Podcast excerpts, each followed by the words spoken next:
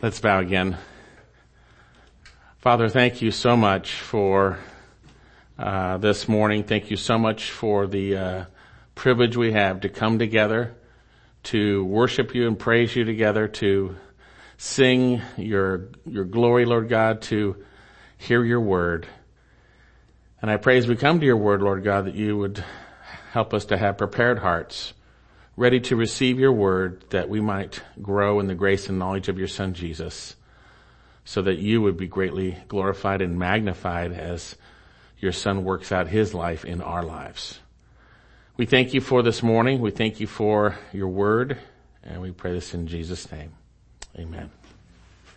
Well, man in his or her sinfulness tends to compartmentalize pretty readily different things, different areas in our lives. We can put them in little boxes and to control them or whatever it might be. We can see things uh, very compartmentalized. And even as believers, sometimes we do that. We look at uh, the sacred. We think of certain times as sacred and holy, and sometimes as just secular, whatever it might be. You know, there is the world in the church that has this false uh, dichotomy between the sacred and the secular, between clergy and laity, for instance. That there's some special thing with the clergy, uh, and the laity something different. But the reality is if you're a believer, we are all in Christ and we have differing gifts. And everything we do is sacred to Him. Now we might be tempted to think that our time together here is sacred, and it is. And yet when we go out and go to our jobs or whatever it might be, that that's not sacred. We just gotta go to work. Well, the reality is we're gonna see that everything we do is sacred. Everything we do as believers is important if we are allowing Christ to live through us. And so today we're going to be looking at having been raised in, with Christ, having been saved by Him, uh, how are we to live? And we're going to look at the work relationship. And so I hope we're going to gain some great insight from God's Word concerning how we are to be in the context of work. Now, again, the, the I'd like you to turn to Colossians chapter 3 and we are going, we'll be going from, chap, from chapter 3 verse 22 to 4 1. And we're getting close to finishing Colossians. And so be praying about what we'll do. I've had revelation on my mind. That's possible. Uh, thinking about that. I know we did that in a, as a study, but maybe it's time to preach from the pulpit. So praying about that, some other books, Ecclesiastes, other things. So I'm starting to look into those and so pray for that. But right now we're going to finish up Colossians. And so not today, but uh, we're going to get closer. Um, but as you know, if you've been with us, the Apostle Paul's under house arrest, and he is in Rome, and it is about 62 AD. And although he has never personally visited the Colossians, he has heard from their spiritual father, Epaphras, of their faith in the Lord Jesus Christ and their love for the saints. But Epaphras, I don't believe has just traveled that far, 1600 miles by foot to Rome to tell him that. He's also shared that there were threats to their faith, that there were those trying to delude them with persuasive arguments. There were those trying to use uh, uh, re- uh, secular wisdom and man's wisdom repackaged religiously. Uh, they were packaging worldly wisdom in the context of religious shadows, in the context of religious experience and religious rules. And we saw in chapter two that these are of no value against fleshly indulgence. So the apostle Paul comes back and shares the most important thing, which is Christ. A focus on Jesus Christ. Uh, he is the only one that we need to be focused on. It is through Him that we're complete. It is through Him that we have a complete salvation. He is the one that is sufficient in everything. You see, because He brought redemption and He is before all things. He's the creator. Through him and by him all things were made. He's also the head of the church, the, the new creation, and bringing that about through his death and burial and resurrection, bringing salvation through what he has done for us. And he has died to present us holy and blameless, and he is um, in you, and you are in him. Christ in you, the hope of glory. And we saw in the book uh, here in chapter one that Paul shared how uh, we are to minister Uh, it needs to be God's men ministering God's word, proclaiming Christ, that God's people would be made complete. We see that. And then he moved into chapter two, and I've already alluded to the problems in chapter two, and he warned us of those bad guys who were taking these worldly arguments, the ABCs of the world, and twisting them around religiously, trying to take people spiritually captive. We're not to let them do that. We're not to do that. We're to, we're to uh, stay focused on Christ because, as I mentioned, in Him we are complete, and in Him we have a complete salvation.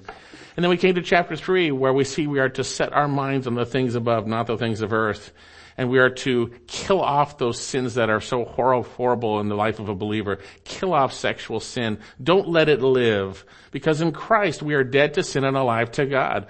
We can say no to sin by the power of the Holy Spirit within us. And we are to uh, clothe ourselves with Christ, putting off sin and putting on Christ. And we saw that in everything we do, we should have His peace governing our actions, uh, controlling our actions, His ruling our hearts and our thoughts and then allow His Word to dwell richly in us. That rich Word dwelling in us, producing, admonishing, and teaching in true worship. And then we saw even that in Ephesians chapter 5 in a parallel passage that the word dwelling richly, richly is, is parallel to being filled with the Spirit. Uh, as the word is in us richly, the Spirit of God is enabled to then work in our hearts so that we might become more like Christ. And then we start to look at relationships, uh, ordered relationships that God has brought forth. And we saw first of all how um, we are to be in marriages, uh, wives and husbands. Uh, and then we saw the parent-child relationship last week, and now we're moving into what I would say is the work relationship. So again, let's look at Colossians chapter 2, and we're going to start in verse 22. Slaves, in all things obey those who are your masters on earth not with external service as those who merely please men, but with sincerity of heart, fearing the Lord. Whatever you do, do your work heartily as for the Lord rather than for men, knowing that from the Lord you will receive the reward of the inheritance. It is the Lord Christ whom you serve. For he who does wrong will receive the consequences of the wrong which he has done, and that without partiality. Masters, chapter 4 verse 1, grant your slaves justice and fairness, knowing that you too have a master in heaven. Now obviously we're looking at slaves and masters today and therefore we need to look at this idea of slavery. We need to address that. Now why wouldn't uh, the Lord just tell masters to set their slaves free and slaves to uh, get away, right? Why wouldn't he just say that? If you have an opportunity, run away because it's not good, right? Why doesn't he say that? Well, one uh, uh, pastor writes, Jesus never condemned or approved slavery directly. The New Testament doesn't condemn or approve it as an institution. And why? Uh, here's something the world just doesn't get. You see, Jesus Christ didn't come to change human institutions. He never marched against tyranny or campaigned against moral or social ills. He came to address a deeper slavery, a slavery to sin, to bring uh, salvation, to bring deliverance from sin. You know, in John chapter 18, uh, when Pilate is questioning Jesus about, uh, you know, he says he's a king, and then Jesus answered, my kingdom is not of this world, verse 36. If my kingdom were of this world, then my servants would be fighting. You see, we are heavenly citizens on a temporary sojourn through this world. Now we're going to see that doesn't say that we shouldn't be praying for our government to get saved. We shouldn't be praying that we can live a peaceful and quiet life. Nothing wrong with that. But Jesus didn't come to restore institutions on this earth. That will not happen until he is reigning with a rod of iron in the millennium. When he is reigning, when, when he is reigning uh, justly. And so here we see that certainly, and but, you know, by God's grace and His providence, you know, in answer to prayer, we may have times where, where we enjoy blessings. We may have times where the Lord bestows upon certain nations by raising up those who have been redeemed in their government or by establishing them in the beginning. But there are also times where God in His sovereign allowance allows oppression and persecution for disciplinary action and redemptive purposes. It's just what we say. Now concerning slavery in the first century, let me share a few things. It's not as we see it now. Um, It was an economic reality in the Roman Empire. The whole economy was based on slavery, and indeed there were 60 million slaves in the Roman Empire, from laborers all the way to doctors. There were skilled slaves and there were unskilled slaves. Now the reasons people would be enslaved were through acquisition of war. Some country took over another, Rome took over someone, they, they became slaves, whatever it might be, or kidnapping. But that was on the decrease at this time. And by the first century, slaves were mostly born into slavery. Now, with God's grace and through His providence, our American republic, not democracy, we're a republic, by the way, our American republic, by and large, from its founding, was moving away from the idea of slavery from the beginning and eventually eliminated it in the context of a civil war. You see? Now, that praise the Lord that God allowed people in our country who had uh, in leadership positions who were seeking Him and doing what was right. So how does this apply to us now? Well, interestingly, the slavery that we see back in the Roman Empire was again much like the work relationship. We'll see later on in um, Titus chapter two that slaves are being commanded not to be argumentative. Wait a second, how can you be argumentative if you're a slave? That means you have a relationship within that, almost like a work relationship. You know, we see it almost like that. That slavery at this time was like almost a work relationship, and therefore the applications I believe we're going to see have to do with the work relationship that we have right now. They apply across the board. Now we're going to look at what God has to say about work. And obviously if you're working, you are a slave to your boss from 8 to 12 hours a day, whatever it might be. You're a slave. You're, you got to do what they say for that entire time, right? You're under their rules. You're under everything they say, or you get fired, right? Now, what does God have to say about work? Well, uh, first of all, if you're out of work uh, and it's not because you're lazy, uh, don't let this discourage you, but but take the principles and apply them when you get in work, and be diligent as you are seeking work. Make your job to find a job in that context. And if you are, as we'll see, lazy and not working, there's some men are not working as out of laziness. They're not trying to find work, not doing anything. God will address that as we'll see in scripture. So what does God have to say about work now? And then we'll get to our passage, okay? What does he have to say about work? We read it earlier, but let's turn to Genesis chapter 3, verse 17. And this is in the context of the fall. Adam has disobeyed God's command, and uh, he is now hearing the consequences, which affect all of us, by the way. Genesis 3:17 Then to Adam he said, because you have listened to the voice of your wife and have eaten from the tree about which I commanded you saying, you shall not eat from it. Cursed is the ground because of you.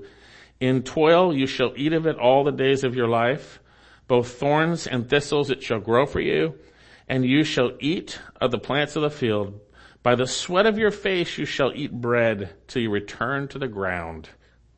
Because from it you were taken, for, for, for you are dust and to dust you shall return.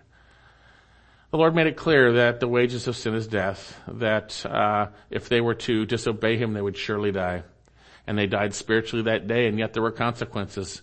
But as, as we're going to see, these are redemptive consequences. Uh, these are consequences in terms of the curse that uh, are to humble mankind. To rec- they would recognize they're in a sinful state and need a savior. God brings those consequences. So, uh, for this context here, as we look at Genesis, it's the man in the context of marriage who is to work. And I'll talk about when we're, don't worry, we'll talk about all this stuff. Um, but it's the man. He didn't say, Eve, uh, by the sweat of your face you'll eat bread. He said Adam. He said Adam, right? Now this leads to a controversial question concerning what does the word say about women in the workforce? Well, uh, it doesn't say much actually. We see in Acts chapter 16 verse 14, Lydia, Lydia was described as a seller of purple fabrics and there is no hint of condemnation there. Okay? And I see no biblical restriction on unmarried women or married women without children or with grown children from working. I don't see anything biblically. Yet for those who are married, scripture is clear that husbands, you are responsible to provide. You're ultimately responsible. 1 Timothy 5 8. But if anyone does not provide for his own, especially for the, those of his own household, he has denied the faith and is worse than an unbeliever. Okay? Now, it's not the married woman's responsibility to provide, it's the man's. However, there may be times where if there's no children or grown children, they may help their husbands by working. Remember, they're helpers, right? Nothing biblically against that. Now, concerning women with children, scripture does lay forth and speak to this. And it lays forth a paradigm in Titus chapter 2. Titus chapter 2 verse 3, older women likewise are to be reverent in their behavior, not malicious gossips, nor enslaved to much wine, teaching what is good, that they may encourage or speak to the mind, speak soundly, uh, that they may encourage the young women to love their husbands, to love their children, this is to young women, to be sensible, have your right thinking, to be pure workers at home. Kind, being subject to their own husbands, that the word of God may not be dishonored. Take, for instance, what the apostle Paul tells those widows in First uh, uh, Timothy chapter five, who are of marrying age still. They're not too, they're not past the, the age. First Timothy five fourteen. Therefore, I want younger women to get married, bear children, keep house, and give the enemy no occasion for reproach. For some have already turned aside to follow Satan. Now, this is very unpopular in our society and in many churches, but God's very clear. Uh, women with children, that's children, not adult children, living in the basement watching video games. This is a, for women with children, right? It, it is, it is, for them, they are to keep house and raise their children. They, God has ordained their blessed role. And now can there be some supplementary work in that? Sure. Look at the Proverbs 31 woman. She's raising children. She's doing everything. She's taking care of her household. She's selling stuff, you know. Hey, that's fine. That's fine. But your primary task is to keep house and raise the children. And anything that would thwart that would be sin. Now, sadly, there are some unfortunate circumstances or sad circumstances where a woman with children might need to work or be away from her children, such as a death of a spouse, um, abandonment, or consequences to personal sin, which can be forgiven. Okay? In these cases, we need to pray and come alongside them and support them so that they'd eventually be able to get back to their children. So we say. We need to love, right? We need to love. Now scripture also gives a couple other reasons why we should work.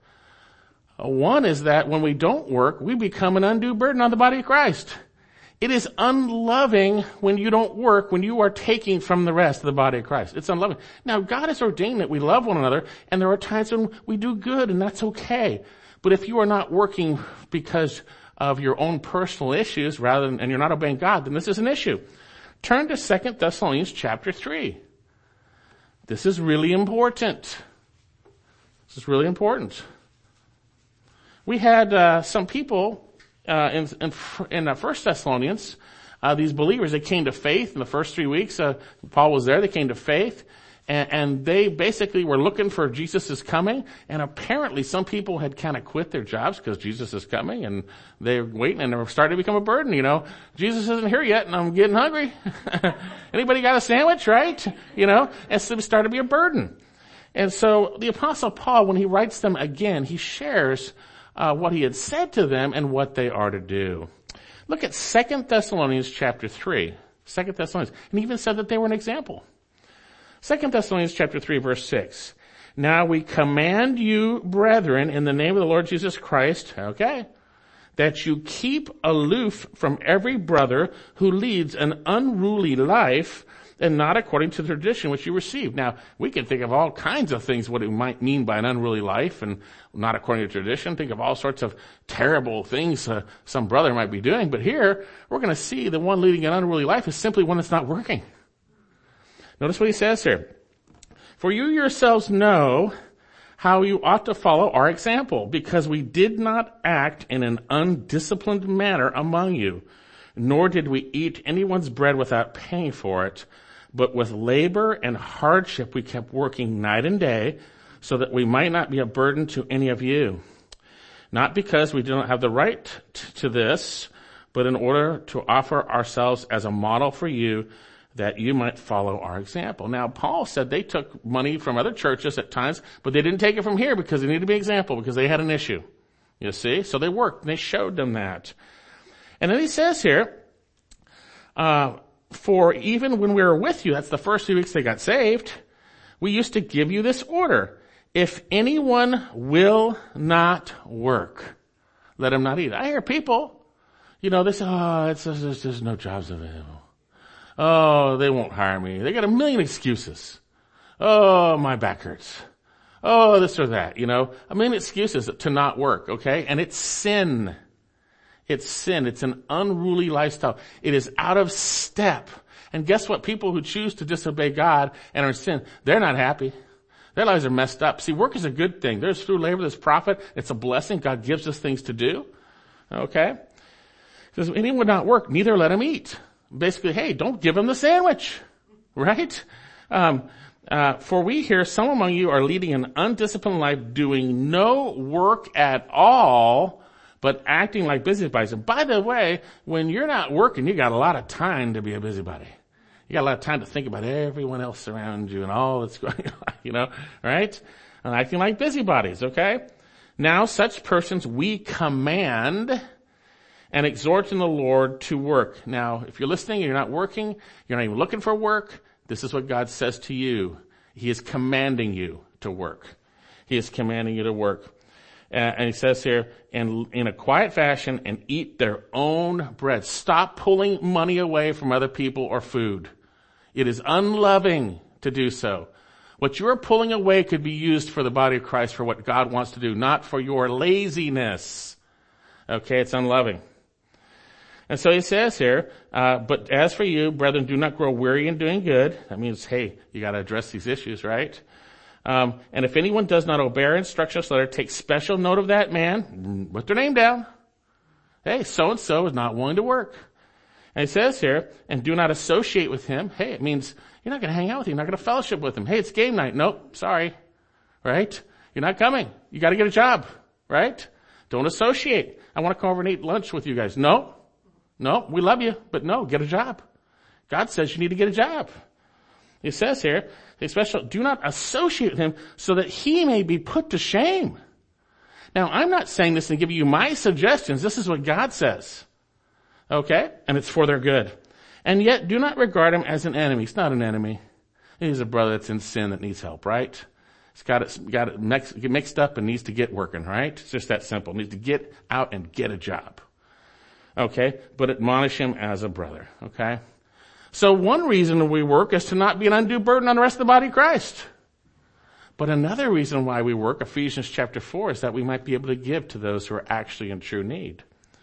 Ephesians 4, and I'll read this for you. Let him who steals, verse 28, steal no longer.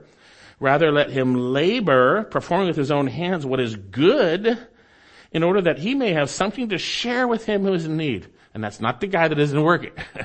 Okay? He needs to be shamed so that he gets a job. Okay? This is those who are truly in need. There are times when people want to work. They're trying their best. They can't find a job. They're doing their best. They're whatever it might be, or in transition, whatever it is. That's not, I'm talking about here in first, second Thess. It is, that's the unruly life. Uh, okay? So here, we see that. So, are you lazy? Get to work. Are you working? Realize part of why you're working is to share with those in need. Part of why you're working. Okay, so with that in mind, let's get to our passage and see what workers are to be in Christ. Okay? Look at our passage. Verse 22. Slaves, in all things, obey those who are your masters on earth, not with external service as those who merely please men, but with sincerity of heart, fearing the Lord. Whatever you do, do your work heartily as for the Lord rather than for men, knowing that from the Lord you will receive the reward of the inheritance. It is the Lord Christ whom you serve.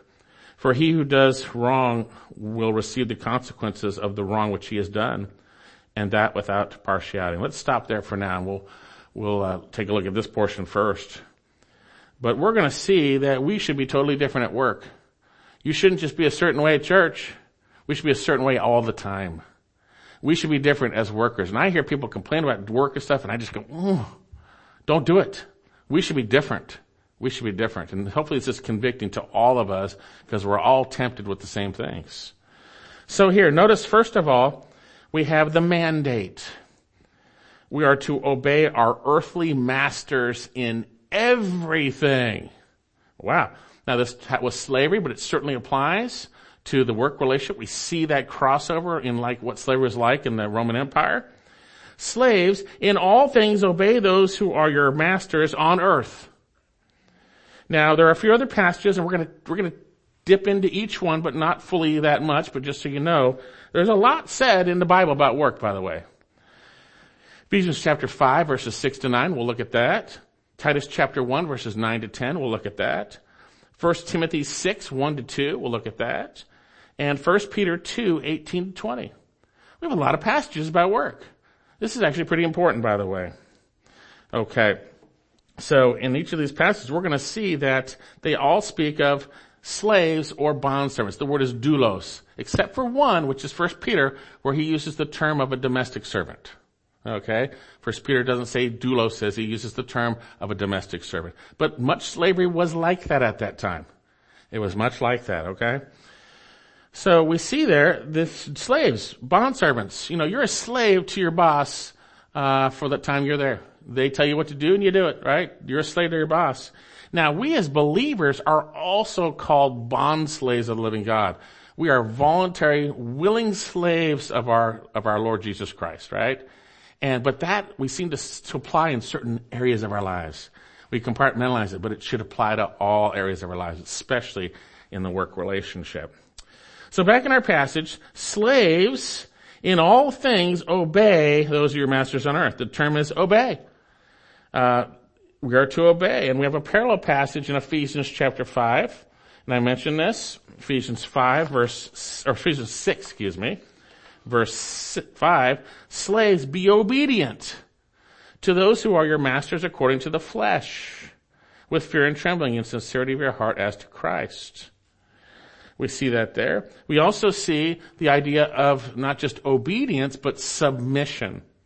Uh, Titus chapter 1 and also First Peter speak of submission. Titus, oh, excuse me, I keep saying once, not one, it's Titus 2, change that back. Titus 2, verse 9, urge bond slaves to be subject to their own masters and everything. 1 Peter 2:18 Servants be submissive to your masters with all respect. Okay, so there's not only obedience, there is submission. There's submission. Now the church these days kind of seems submission as like a dirty word. Uh, doesn't, don't want to say that because we don't want to offend people and they won't come to church, right? we talk about submission and people won't like following Jesus and they won't come, right? Well, when people's hearts are changed, then we're receptive to the Word of God and we're receptive to what God has to say. But we need to recognize that when we do not submit, we are exhibiting pride. We're exhibiting pride. Think of these passages. Um, James chapter 4 verse 6, but he gives a greater grace. Therefore it says God is opposed to the proud, but gives grace to the humble. Submit therefore to God, right? Think of 1 Peter 5, you young men, younger men likewise be subject to your elders and clothe your, all, you clothe yourself with humility towards one another, for God is opposed to the proud, but gives grace to the humble. You see, the reality is, um, when we don't want to submit, we got pride that has crept in. Pride has crept in, and we need to confess that, right? Because we are a people bent to pride, aren't we? Pride is the core of our sinfulness at times. So back in our passage, slaves in all things obey those of your masters on earth. The term obedient, we've seen this also uh, earlier. We've seen it has to do with with children obeying the Lord. We saw that. It means to put your ear under, to listen, to listen to do. Hupakouo. Put your ear under it so that you can hear it and then do what's said. That means you need to listen to your bosses, by the way. You listen to what they're saying. You're not sitting there going blah, blah, blah, blah, blah, blah. You know, you're listening to what they say. They're telling you what to do. You're listening, right? You're listening to obey what they say. And it's in a continual obedience. Continually, habitually obey your uh, masters. And notice what it is. It says here, um, who we are to obey says in our passage, those who are your masters on earth.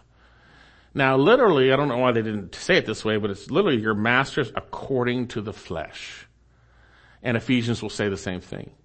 You see, we live in us two spheres. We live in a physical world and a spiritual sphere. And our master is in the spiritual sphere, but it applies to the physical sphere, right? And so in this physical place, we got people that we, that we uh, have as masters, right? In the work relationship. We are to obey our masters who are according to the flesh. 1 Peter 2.18, be submissive to your masters. Titus 2.9, I said 1.9 earlier, but 2.9, be subject to their own masters. Pretty simple and straightforward command. Bond slaves are commanded in all things to obey and submit to those who are their masters on earth. That's pretty, pretty, you know, I hear people complain about work all the time. Yes, you know, we, sometimes we do need to talk about it. Hey, this is what's happening. Pray for me. You know, we need to share some stuff. That's fine. But we gotta be careful that it doesn't become complaining. We're to do all things without complaining and arguing, right? Because they become complaining, we get focused, then we start looking at our bosses wrongly. We start seeing things wrongly. We start seeing our work relationships wrongly, okay? So here, we're to be obedient, and notice the sphere. He says here, um, in all things. Wow, that's, there's, there's no room for, for anything else, right? In all things. Uh, and uh, we see in all things in Titus 2 9, it says in everything. There's not one sphere that your earthly master commands you to do that you are not to obey. Now, obviously, if he's calling on you to sin, you're a, bookkeeper and he's saying, uh, ignore the so-and-so account, just don't write any numbers in there, or whatever. You know, of course you're not going to sin, right? But you obey your masters in everything, right? In everything in everything. So I want to ask you, are you listening to your masters in the flesh with the intent of obeying everything, submitting to them? So God says if your boss asks you to do it and it's not sin, do it. Do it, right? You better do it. Because as we're going to see, your boss is not the real boss. It is the Lord Christ you serve, but you are serving Christ through that boss. Lots of people say, yeah, I serve Christ and they remove that boss and put him over in this compartment, right? Uh-uh. You're serving this earthly boss because you're serving Christ, right? When your boss comes and says something to you to do, it's Christ coming through them and saying, do it. Okay, we gotta think that way. We gotta think that way. Because when we do, then we are gonna be good employees. And we're gonna be those that reflect the nature of Jesus, right? And we're gonna have redemptive opportunities because our bosses are not gonna treat us well our bosses are not uh, not glorified, right? They're sinners and they're going to make mistakes and they're going to treat people and there's bad bosses out there. And when we do what is right for our conscience towards God, it finds favor with Him, right? First Peter chapter two. So then, everything. Slaves, in all things, obey those who are your masters on earth. But wait a second, you don't know my boss. He is not a good man. She's not a good boss. They're terrible. Oh, and I can have 10 million excuses about how bad they are, right? We'll turn to 1 Peter chapter 2. Because here's the solution to what do we do if there's a bad boss. 1 Peter 2:18 Servants be submissive to your own masters with all respect. 1 Peter 2:18 not only to those who are good and gentle that meant there were some good, good bosses, right, back that day, good servant masters, right? But also those who are unreasonable. Get your picture into slavery. It's a little different. It's more like work, you see, back in that day, okay? He says here, uh, for th- if those are unreasonable, for this finds favor for the sake of conscience towards God. That's the key. A man bears up, God, a man bears up under sorrows when suffering unjustly. They're not treating you right. You, you just bear up. I had a horrible boss when I was a pilot. He belittled me. He treated me horribly all the time in front of everybody. Everything that went wrong, he always blamed me in front of all the people. It was really bad. And I wanted to leave. I loved the flying, but I couldn't stand my boss. But I didn't leave until the Lord had me leave. You see? And you might just say, oh, it's my it's terrible work. I'm going to go look for another job. There's so many jobs out there. Yeah, maybe, but you better pray first. You better pray, Lord, do you want me to leave this job? Or do you want me to submit here and continue in this job that you might be glorified? We gotta be careful. We can't be our decision. Never lean on your understanding, but in all your ways acknowledge Him. But God may open a door after prayer to leave, and He did with me. It took years, but He did with me, and it was right. It was right. You know, when I told my boss I was leaving, he was like just silent. You know, because he knew his control over me was done. You know, one time I was flying and I, his lawyer was in the seat next to me. You know, we let people sit up there. And he started saying, did you know every time you tell Joe that you have something important to do, like a wedding or something, he always calls us to work those days. I said, yep, that's what happens, you know. We had an unreasonable boss. He was unreasonable. Unreasonable. But you know what? We're to, for conscience towards God, we're to do the right thing, right? Doesn't mean you don't pray, Lord, if you want me to go somewhere else. That's nothing wrong with that. But you stay in that situation until God leads you out of that, not you leading yourself out of there, okay? You stay in that situation. Now, uh, some people don't want to hear that, basically. What about slaves these days? They probably would have desired to be free, right? Run away, whatever it might be. But if you look a little further in that passage in 1 Peter, he says, 1 Peter 2.20, for what credit is there if you, if when you sin and are treated harshly, you endure it with patience? Hey, you blow it at your job or you sin and then they treat you harshly? There's no credit. Right? But he says here, but when you do what is right and suffer for it and patiently endure it, this finds favor with God. That's pretty important. For you have been called for this purpose since Christ also suffered for you, leaving an example for you to follow in his steps. Your job just might be you following in the footsteps of Christ because he's going to use it for redemptive opportunities the way you respond to a bad boss. So before you run away and get another job, I'd be praying, Lord, is this where you want me to go yet? And if God gives you the green light, then go ahead. But uh, notice we see here, this is what God says we're to do. Okay, so then we are working and we are to obey these commands to be obedient in everything. Are you listening? Are you obedient? If not, if you go, well, I wasn't there, I had a bad attitude there, this and that, just confess it, be forgiven, and step forward. Right? Don't get into a guilt trip. You know, that's just pride, that's self-focus. Confess it. Lord, I was just wrong. When they asked me to do that, I had a bad attitude. When he asked me to do that, I had a bad attitude. Lord, forgive me. Oh, I'm so sorry. And he'll forgive you, okay? Forgive you. Okay, so that's the command. We're to obey in everything. Now look at the manner. There's a manner in which we obey. Because you could have the Eddie Haskells that come and obey. Oh, oh, Mrs. Cleaver, I did the trash. You know, on the backside, his heart's all wrong, right? You know, doing eye service, whatever, lip service, right? So look at our passage. Slaves in all things obey those who are your masters on earth, not with external service, as those who merely please men, but with sincerity of heart, fearing the Lord.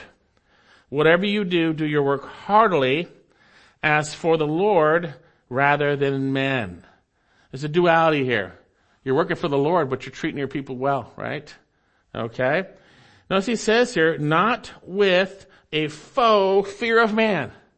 A faux uh, fear of man or a man, as a man pleaser or an eye, eye service. The term says not with external service or literally with eye service. You know, service. What does that mean? That means doing the things to be seen by somebody. Your boss says vacuum, you're like, and he walks up the door and you're like, right? That's eye service. That's doing it for him. Not that way. We're not to do that way, right? We're not to do things for our bosses merely for eye service as those who merely please men or are literally in, in Greek are man pleasers. They're out there to please men. Hey, if we were going to please men, we wouldn't be bond servants of Christ, right? Galatians 1. It should be from a different motive. So he says, don't do that. We are not to be those who do that. And there are people in every work location. If you've worked, you've seen people like that who are like that. They are, uh, they are at the job when the boss is looking, and the minute the boss turns the other way, it's all out the window, right? That's eye service. That's man pleasing, okay? Okay, we're not to do that. And what about Ephesians chapter 6 verse 5? I'll read this for you. Slaves, be obedient to those who are your masters according to the flesh, with fear and trembling in sincerity of your heart as to Christ, not by way of eye service or man pleasers, but as slaves of Christ, doing the will of God from the heart. Now, before we misunderstand this and say, well, I'm not going to please my boss, I'm not going to be a man pleaser, you know, we start to have a bad attitude, we should be pleasing to our bosses. We should be the most pleasing employees. When they think of their employees, they probably have a huge weight of burden. There's probably a few that come and go, hmm, wow, that's a blessing. You know what I'm saying? That's, you know, we should be man pleasers and that's, we should be pleasing them. We should be not man pleasers, but well pleasing. Look at our passage here. And actually, let's, let's go to, let's turn to Titus chapter 2, because this helps us see some of the motivations. Turn to Titus chapter 2. We should not have a fake fear of man or a fake man pleasing for a show, but we should be well pleasing. We should. Titus chapter 2 verse 9, urge bond slaves to be subject to their own masters in everything to be what? Look at this. Well pleasing. Not argumentative, not pilfering, but showing all good faith. The term well pleasing comes from the Greek verb you aristos. You speaking of good, aristos speaking of that which is pleasing. You aristos. And so here we see that we should be continually habitually well pleasing. Let me ask you, are you well pleasing to your bosses? Are they pleased when they think of you and that you do your work and they're well pleasing? Speaks of continual habitual action. And then notice, um, it speaks of well pleasing here, and it's interesting, every other time this word is used, it speaks of being well pleasing to God. But we're to be well pleasing to our masters because through them we're serving the Lord, right? Ultimately we serve Christ and not man. So we should be well pleasing to our masters on earth, and then we're well pleasing to Him. You know, we need to recognize uh, that this is what the Lord wants us to be. It's not man pleasing. It's not eye service. It's a heart that is pleasing God and thus pleasing your, your boss. Now in this context here, this well pleasing here, it actually, in this statement here, that to be well pleasing and then there's, uh, some things that are connected to it grammatically. So everything is well pleasing and these other things are connected. It's well pleasing and not doing this. Well pleasing and this. You see, it's all connected, okay? So looking here, he says to be well pleasing. Then he says not argumentative. Not argumentative. Anti-lego. Anti-against lego to say. Means to contradict, to oppose, to argue. There is, it speaks of verbal opposition. There is no way to be well pleasing when you are opposing your boss with your words. There's no way. There's no way. We are not to be argumentative. You may be absolutely right. This is the way it needs to be done. And if you don't do it this way, there's a way to share those things with your boss, hopefully, without being argumentative. And if they don't listen, you just trust the Lord and you do, you do your work hardly unto the Lord, right? And that to be well pleasing, but you're not well pleasing if you're arguing with your boss. I'll tell you that right now. Any, any, if you've ever been in a position where you've had an employee and they argue with you, that is not well pleasing. It is not well pleasing. Don't do it, okay? Don't do it.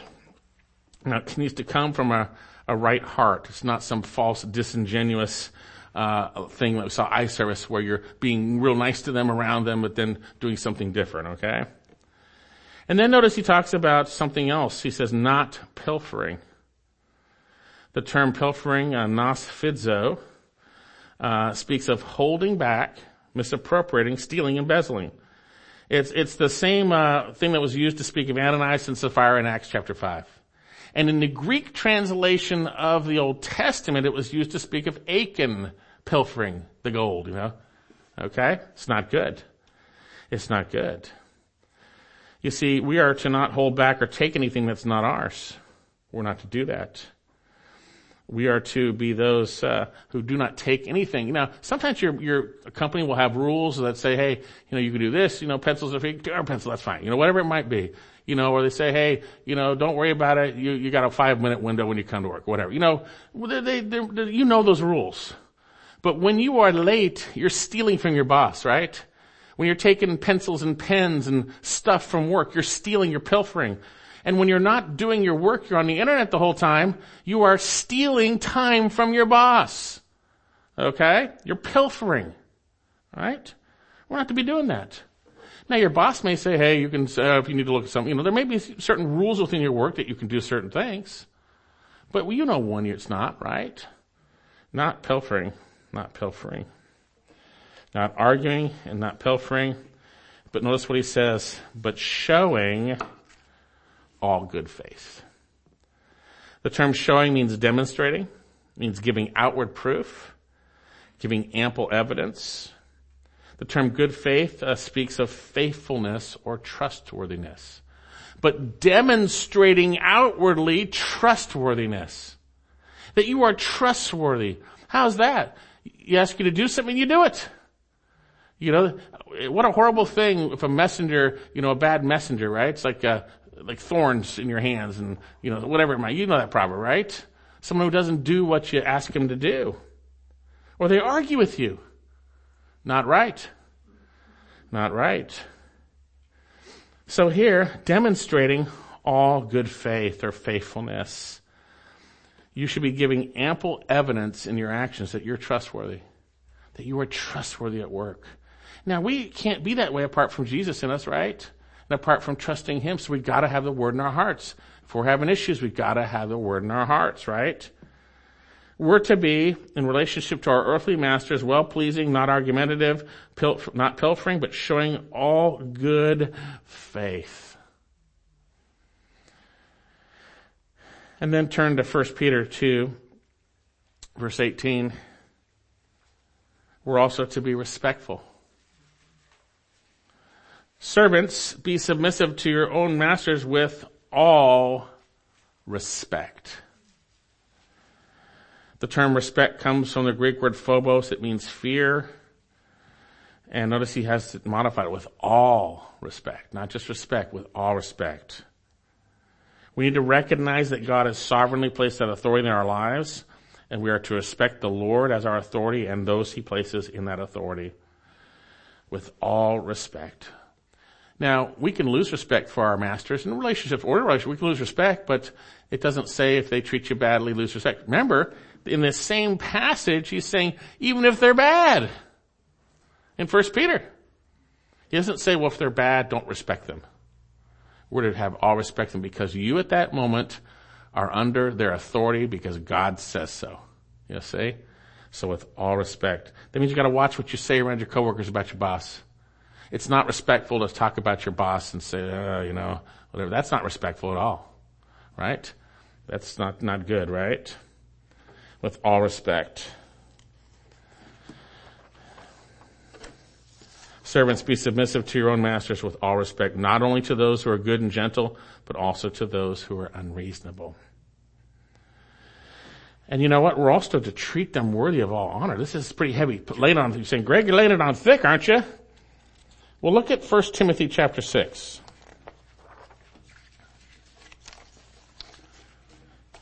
You know, when I look at the slavery in our country, and this kind of came across, and I think, you know, the, the, the blacks were enslaved were, a lot of them were very religious, and they were very respectful, and they were very, there a lot of these things they were obeying. You know that?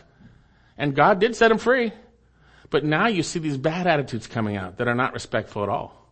You know? And we need to be respectful. We need to honor all men, right? Honor all men. Notice here, 1 Timothy 6 verse 1. Let all who are under the yoke as slaves regard their own masters as worthy of all honor. Wow! So that the name of God and our doctrine might not be spoken against. Respect and the act of worthy of all honor. That's pretty thick, isn't it? We need to do that. We need to do that. You know, because God is going to use your righteous reactions to the way they treat you for his redemptive purposes. You see, because we're not here just to work. We're not here to work, you know, all week long and then do our own thing and then eventually we die and go to heaven. God is using us now in his redemptive plan. And part of that, he's taking the curse in which you're working and you're under a bad boss or whatever it might be, and he's using it for his good, for redemption, for redemption. We gotta see it from a bigger picture worthy of all honor. God has placed them in temporary authority over you, and when you respect them and honor them, regardless how they treat you, you're respecting God's authority. Okay, and you're honoring the Lord. Now, what if your boss is a believer? Okay, take a look a little farther down at 1 Timothy 6. 1 Timothy 6 verse 2, and this is after granting them all honor. And let those who have believers as their master not be disrespectful to them because they are brethren. Oh, you think, hey, you got a little off there because he's a brother, right? You better not do so. But let them serve them all the more. All the more. Because those who partake of the benefit are believers are, are believers and beloved. Teach and preach these principles. Brother and sister, how you, how do you treat those in authority over you? How do you treat them outwardly? How do you treat them in your heart? How do you do so? Do you see yourself, as we will see, as serving Christ Serving Christ. It's a hard attitude. Look back in our passage in Colossians. Slaves in all things obey those who are your masters on earth, not with external service as those who merely please men, but now he gives the obvious contrast, but with sincerity of heart, fearing the Lord. This term sincerity here means singleness. It means an undivided heart. That my heart is not divided into categories and boxes. I am serving the Lord by serving my boss. It is singleness of heart. It is sincerity of heart. You cannot serve two masters. You're going to hate one or love the other. And notice he says, fearing the Lord. We're to do with singleness of heart and fearing the Lord. And again, parallel passage in Ephesians. Slaves, 6 5, be obedient to those your masters according to the flesh with fear and trembling, phobos and traumas. We should be, the word phobos is fear, traumas means trauma. We should be trauma, we should be traumatized at the thought of disobeying God by disobeying our bosses. That should cause us to be traumatized. That I would go that, that I would be rejecting what God has said to, to, to, to go this way against my boss or whatever it might be. With fear, phobos, and traumas. You see, having no concept of God before coming to faith, having no fear of God before our eyes. We just winged it for selfish motives. We were man pleasers. We did eye service. We did whatever's best for us. We didn't like it. We took off and did something else. You know, that's not the way we're to be. Now we are to submit to our Lord by submitting to our bosses and obeying them you know, with fear and respect. We need to have different, we should be the best employees. Oh man, there should be such difference. If you obey these things, man, wait till what, see what happens at your work, man and woman, right? Right? So then, this should be in the forefront of our minds as we work. And work is hard. It's by the sweat of our brow. Remember, it's just a season. We're going to find rest. We're going to have rest in, in, for eternity, right? Uh, it's, it's hard, but it's good. It's good. So he says, with sincerity of heart, fearing the Lord. And then notice what he says, and he kind of sums this up here in 23. This is really important.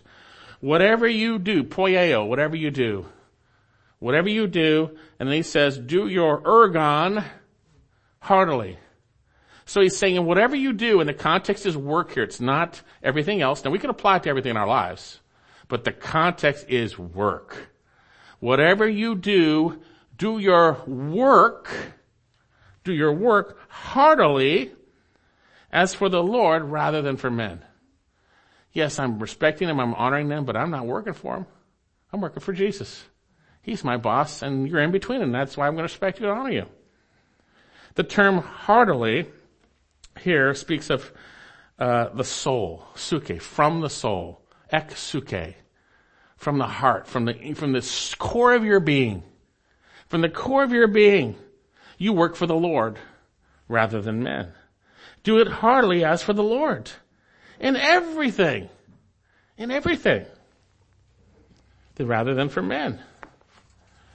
So let me ask you, have you failed? I have. I think you've all failed too. Um, maybe you become lazy, disrespectful, have a bad attitude. Confess. Be forgiven. And allow God's word to change your heart towards your boss and your circumstances and do it heartily as for the Lord rather than for men. And then notice there's a motivation here in our passage, knowing, verse 24, that from the Lord you will receive the reward of the inheritance. It is the Lord Christ whom you serve. This is the key. When you go to work, you're serving Christ. Don't compartmentalize your life. Here's serving Christ at church. Here's serving Christ out in the missionary field. You're serving Christ at your work. It is the Lord and also in our relationships too. It is the Lord Christ whom you serve. And then notice he explains, for he who does wrong will receive the consequences of the wrong which he has done and that without partiality. You see, fellow believer, God is not unjust to reward us when we're obedient to Him by obeying our bosses. When we're obeying our bosses by, with our heart obeying Him, God's gonna reward you. And this is an interesting word here, and it's only found here in, in, in the New Testament in this context the word, re- it speaks of not just a reward, but a recompense or a repayment. It's like, guess what? You're getting double pay. You got your paycheck, but you're going to get paid from the Lord. He's going to recompense you. He's going to repay. It's like the word repay. He's going to pay you. he says here, the reward or repayment of the inheritance. In this inheritance, as we see, this term is a wonderfully interesting word. Uh, it has to do with us being heirs and receiving all things. He's going to repay you for what you're doing now in the context of our glorious heavenly inheritance. It's Christ whom you serve. It's Christ whom you serve. But with that, you need to recognize there's also a payment maybe the opposite way. For 25, for he who does wrong will receive the consequences of the wrong which he has done, and that without partiality. You see, there is a judgment seat of Christ. Colossians chapter, or excuse me, 2 Corinthians chapter 2, verse 9, therefore we have as our ambition, whether at home or absent, to be pleasing to him. For we must all appear before the judgment seat of Christ, that each one may be recompensed for his deeds in the body according to what he has done, whether good or bad. You know, God's not mocked. Whatever you sow, you're going to reap, right? You're going to sow, you're going to reap that. In Ephesians chapter 5, he says, um, verse 7, with good will render service as to the Lord, not to men, knowing that whatever good thing one does, he will receive back from the Lord, whether slave or free. Isn't that tremendous? Whatever you do in your work situation, when you do unto the Lord and you work in Him, you're going to receive it back. Wow, there is great reward for, for what we do in our work relationships. It is the Lord Christ whom you serve. That's the main point. When you go to work, you're serving Christ. Lord Jesus, help me do this well. Help me be well pleasing, Lord God. Help me learn this to the best of the ability. Lord, help me do my work. Help me respond rightly when they, they treat me wrongly. Help me not to be argumentative. Help me not to be, to, to fall into that temptation to steal time from my boss, whatever it might be. It's the Lord you serve. It's the Lord you serve. Running out of time, but let me finish up here and talk about masters for a minute, okay? Chapter 4 verse 1. Masters, Grant your slaves justice and fairness, knowing that you too have a master in heaven. The term masters here comes from the Greek word kurios, where we get Lord.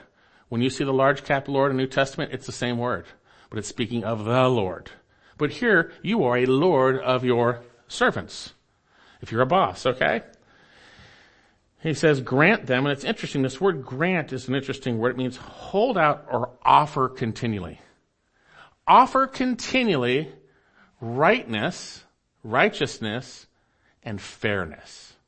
You can be right and fair. That's what you should be as a believing boss. Right and fair, right? Keep offering, offering, offering, offering that. Right? And then one last passage to look at, uh, Ephesians 6, 9. And masters, uh, do the same things to them, give up threatening, knowing that both their master and yours is in heaven. That layers, levels the playing field, doesn't it? You both have the same master. You may be a master on earth and they may be a slave, but you have the same master. So you better treat them well. You better not threaten them. You better treat them well. You better grant them, as we saw, grant them that righteousness and fairness, right? Okay. Offer them justice and fairness.